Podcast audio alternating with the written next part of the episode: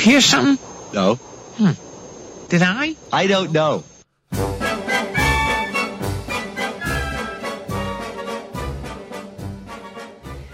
And with that, it is Simpsons time. Woohoo!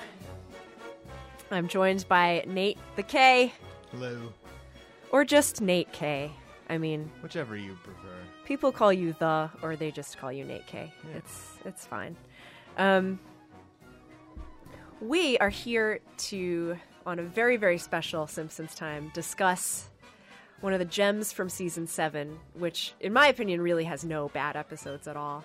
Uh, but this is definitely one of the more eye-catching, cool ones. Radioactive Man. Yay! Indeed. Um, it is episode number 130. So, you know, squarely past the century mark. Um, and gosh, it aired just about 20 years ago, September 1995. Um, it was written by John Swartzwelder, who brings his unique stamp uh, to a lot of the ridiculous sight gags, um, of which there are lots and lots in this episode. And it was directed by the great Susie Dietter, who is a really cool director, one of my favorites. Um, yeah, impressions just right off the bat about Radioactive Man. Um, I I think it's there's like this um, from the minute that you are introduced to the studio executives. There's this cynicism towards Hollywood that is just unrelenting throughout the entire episode. Yeah. And the more I watch it, the more I see how how it's it's almost like you you can feel the writers and the producers and, and just that that that tension that exists in show business just bubbling over. I think. Yeah, that is true. It takes as jaundiced an eye as possible to um, the entire film industry.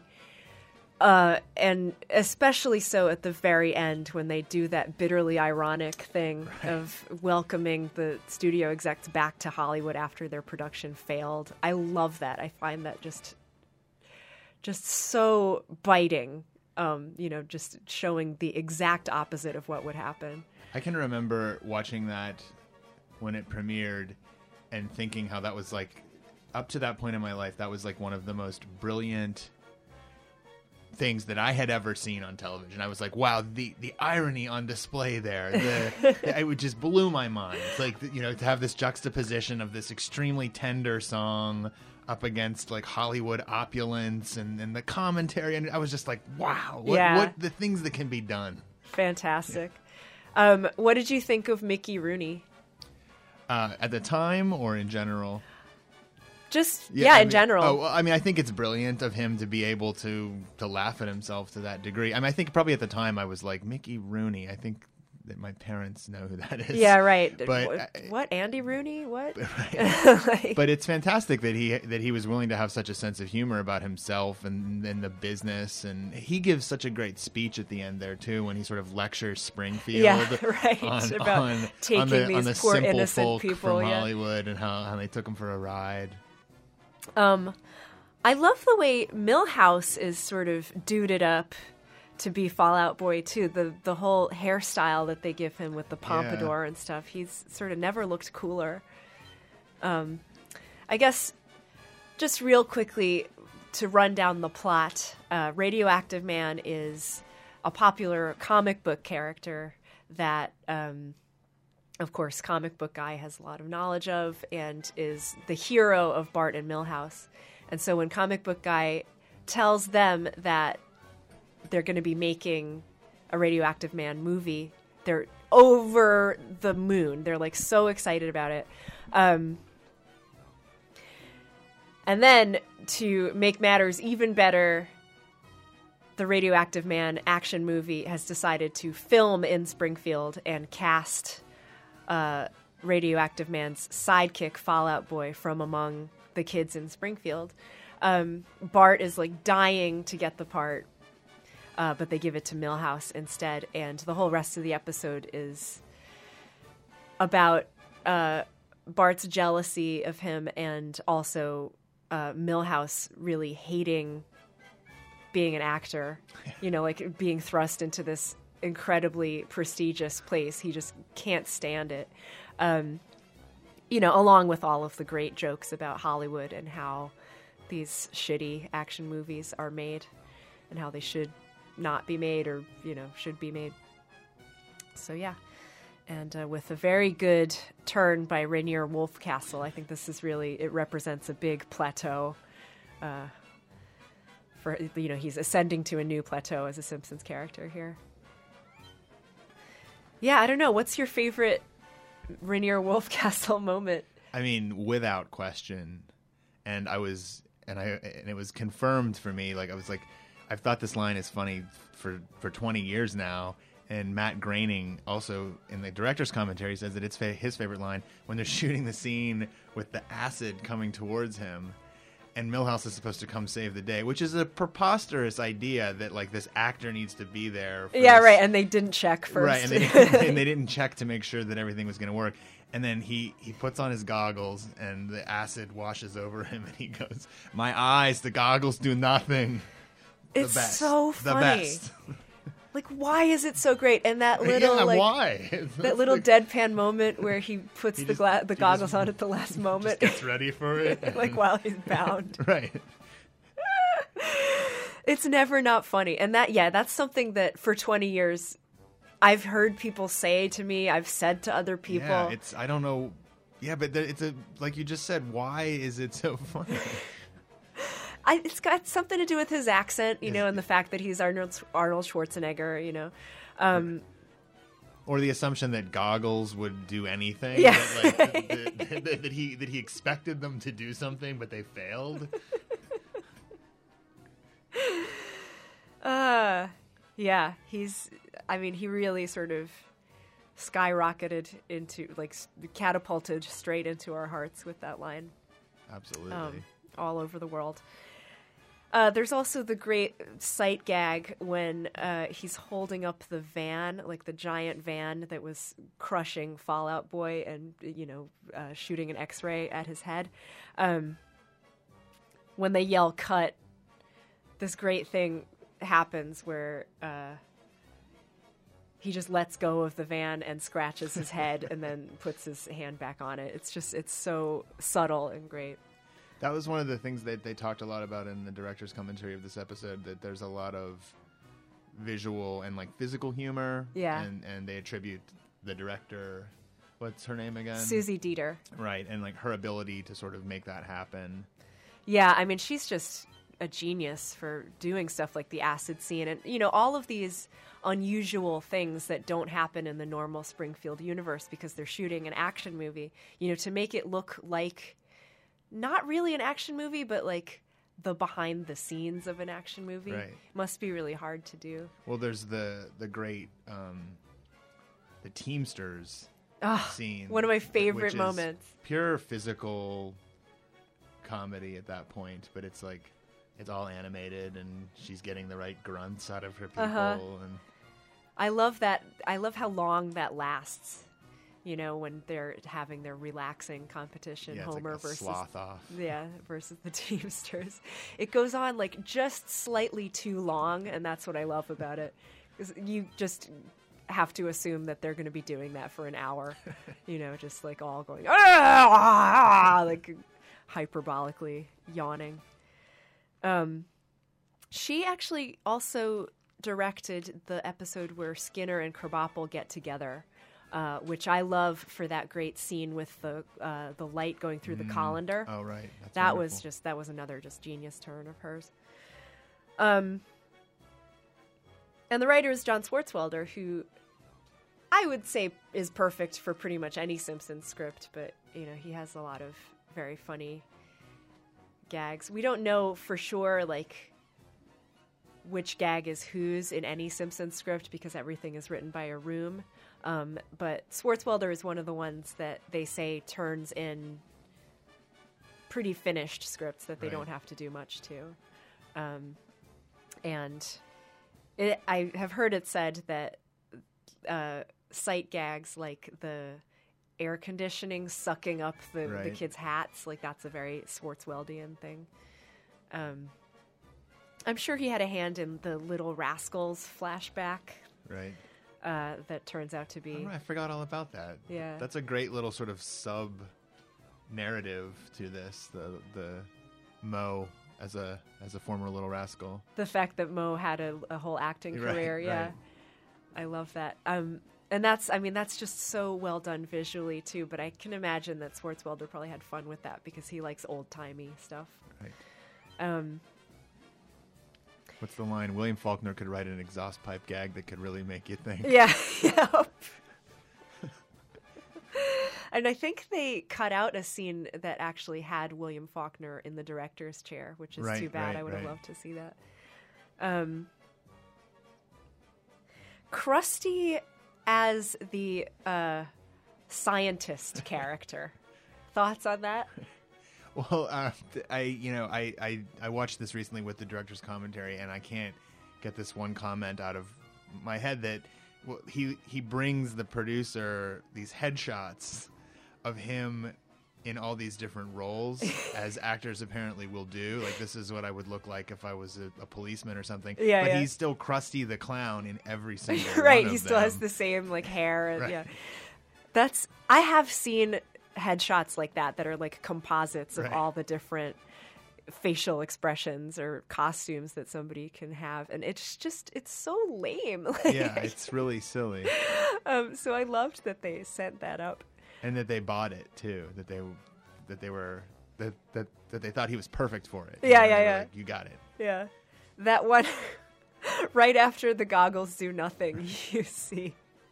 I Just- I need to talk to somebody about this coffee. Yeah, and he's in his scientist outfit for the, and that's the only time you see it, and it's so great. There's like a pink bow tie involved, like it's just so ridiculous. Um. Uh, thoughts about the band Fallout Boy? Uh, they're not for me. Not for me either. I Yeah, have to do that. I mean, say. you know, if that's you know, I mean, I'm sure there are. They probably have more fans than all the bands that I love combined. But um, and I don't, you know, I don't. I'm not. I'm not even sure if they chose that name. Yeah, I'm given to understand Yeah. that somebody else chose that Yeah, name, actually, so- one of their fans. And they have come to regret that name. And that kind of, to me, says it all. Like, Right, if right. somebody is to have misgivings about a Simpsons name, then, I mean, Yeah. no wonder it's not my kind of band. right Like- right yeah or, or yeah i mean I, I like i like knowing that that they didn't choose it themselves and they have misgivings takes whatever appreciation inkling of that i might have had for them and just gets rid of it Yes, because right. it's, because it's like well at the very least i could say well they're big simpsons fans and that's kind of cool Yeah. it's like no They're, they're, not, even that big. Simpsons fans. So yeah, it's convenient that way. You can just uh, Yeah. have a clear conscience. Um, at you know, and by contrast, there are bands like Okilly Dokilly, whose whole shtick is Simpsons related, which is are they the ramones one no, they are. Uh, are they the like a oh, black they're metal, the metal band, band and they right, yeah. uh, it's O'Killy, Nice, O'Killy, nice, you know, and they all dressed up as Flanders and, oh right with sweaters and with right, right, sweaters, right. you know, the same colors and mustaches. Yeah, I mean, it's just I love this uh, post Simpsons world that Oh, we're yeah. living in. You know, where Simpsons commentary just sort of bends in on itself infinitely, Right. like fractals. Like we look at us. We're here discussing the DVD comment. We're doing a Right, commentary right, right. about the DVD commentary on No, a Simpsons episode. It's so down the rabbit hole, and I love it. I feel like it could just go on forever. Um, and I guess Radioactive Man, the episode, is kind of like that. You know, it uh, it takes something that was such a small part of the Simpsons universe and it writes it large, Right. kind of. And then, of course, The Simpsons. In the real world, the the product that is The Simpsons, they have a Radioactive Man comic book that you can actually purchase. That's right. Yes. Yeah. I, what other jokes are there that I love? I love um, Marge. Do you have other men in this house? Radioactive men. Well, Homer himself is is most likely radioactive on some level from all the exposure to um, at the nuclear power plant. Yeah, yeah. So he's the real. He, he really is a radioactive man. I think that the very brief um, arc of Bart having to um, try to grow an inch. Like, it's basically three quick scenes, but Uh-huh. it's so brilliant. It's And, so like, zany, The yeah. first one when he has the cat and the dog try to like elongate him, and the thing that always the thing that I always note about that is that like the cat and the dog do equal work in in uh, stretching him, I- and the- there's no way that Snowball Two can can do that. I know. Snowball 2 is like the strongest Yeah. cat in the universe. But yeah, that's that's just so absurd and great the way that's drawn that they do equal work and they're both Right. you know walking uh, and and going nowhere. And then It's there's really he, funny. there's that attempt, and then there's when he kind of like reinvents himself as this like gigolo with like the uh, with the chihuahua and the and the weird striped suit and the platform shoes. I love that. That is sort of a slightly different Chihuahua. I always uh, pay attention to little Oh, because there's a animals chihuahua like that. in there. somewhere? Yeah, Another there's um, in Bart's comet. They talk about how uh, the comet is going to come to Earth and be just the size of a Chihuahua's head. And then when they actually show it, there's a Chihuahua there for for comparison. Right, right. And you see the Chihuahua again a couple times more. Like Oh, okay, he- but that's not the but that's not the it's chihuahua. not the same one because Okay. he doesn't have the same like sort of uh, pathetically giant head to his body. It, it's a similar design, but I don't think it's the same one. Um, but yeah, that uh, is just so funny. I, I'm looking right now online at uh, an image of Bart with his hair sort of combed to make him look taller, Right, like right. the spikes are taller. Um, and he has this, like you say, like weird pimp outfit, you know, like uh, vertical stripes in purple and blue. Oh right, vertical stripes. That that makes sense now too because they're supposed to make you look taller. Yeah. So he just goes like everything he can do all in one. But he also he grew a half an inch too, which as Marge points out is pretty good. It's still pretty good, yeah. like if he had waited just one more day, then maybe he could have gotten the part. Um, yeah, I don't know. I guess the last thing I want to say is I love that um, that shot that looks like the like one of the panels from a from a comic book uh, when Milhouse is running away, and you see like. Uh, Up the hill. yeah, you see the power plant in the background. He's at the top of the hill and he's sort of dramatically looking behind him in his costume. Um, It's great. yeah, it's like a really cool little reference. Um, and it, you only see it for a second, but it's uh, it made an impression on me. I don't know. Is there anything else that we haven't talked about that you want to? Oh boy, let me think. Um, I like um, getting back to my original observation about the show in terms of this just being like you know them just sort of going at Hollywood and the business of Hollywood when they're in the boardroom and they're discussing who should play um, Radioactive Man, Uh-huh. and there's like an old executive who insists that it should be uh, Dirk Richter, and and the other guy's like, "I told you, he's 72 years old and he's dead." yeah, yeah. just to follow dead with 72 was a right, great right. Num- number one, he's old. number two, he's dead. Um, and then, oh, I'm so glad you brought that up because that reminds me the of the 60s, Batman se- sequence. Yeah. Um, you, it even has Paul Lynde. I know, Even, that, fantastic. That was just a brilliant move.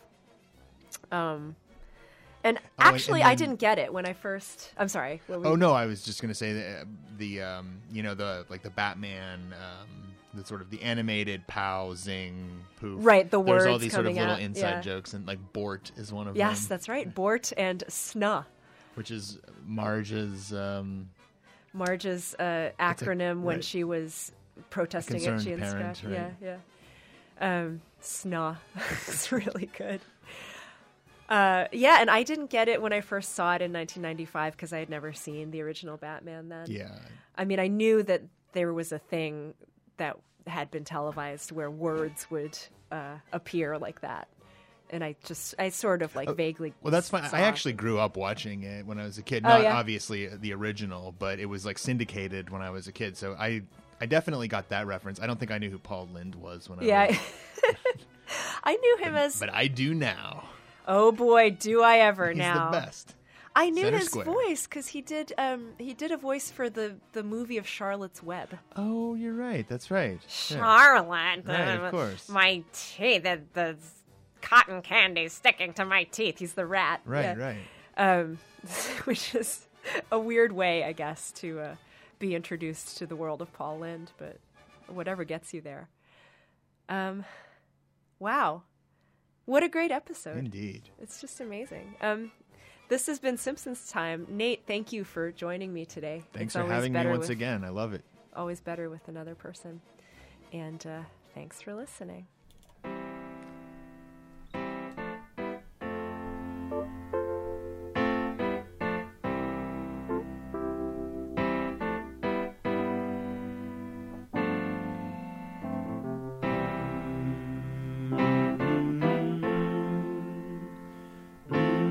Hey, you know how you turn a duck into a soul singer? Just put it in the oven and it's Bill Withers.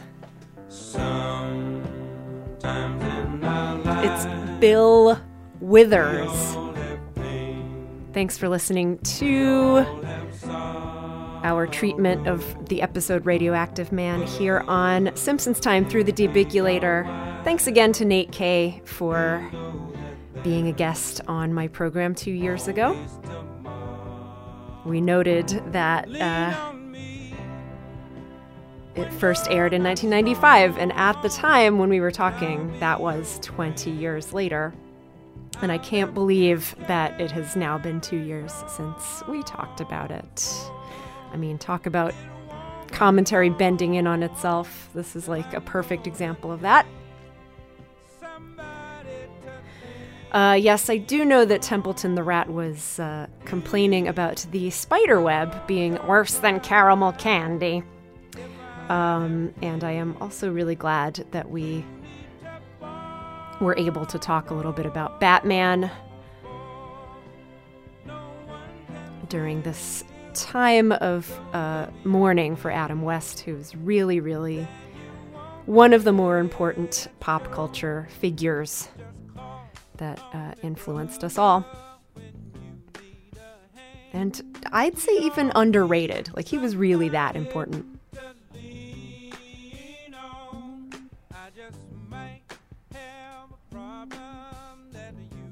I'll talk to you next week with another outro after the conclusion, or upon the conclusion of Simpsons Time through the Debigulator. Thank you, everybody, for listening.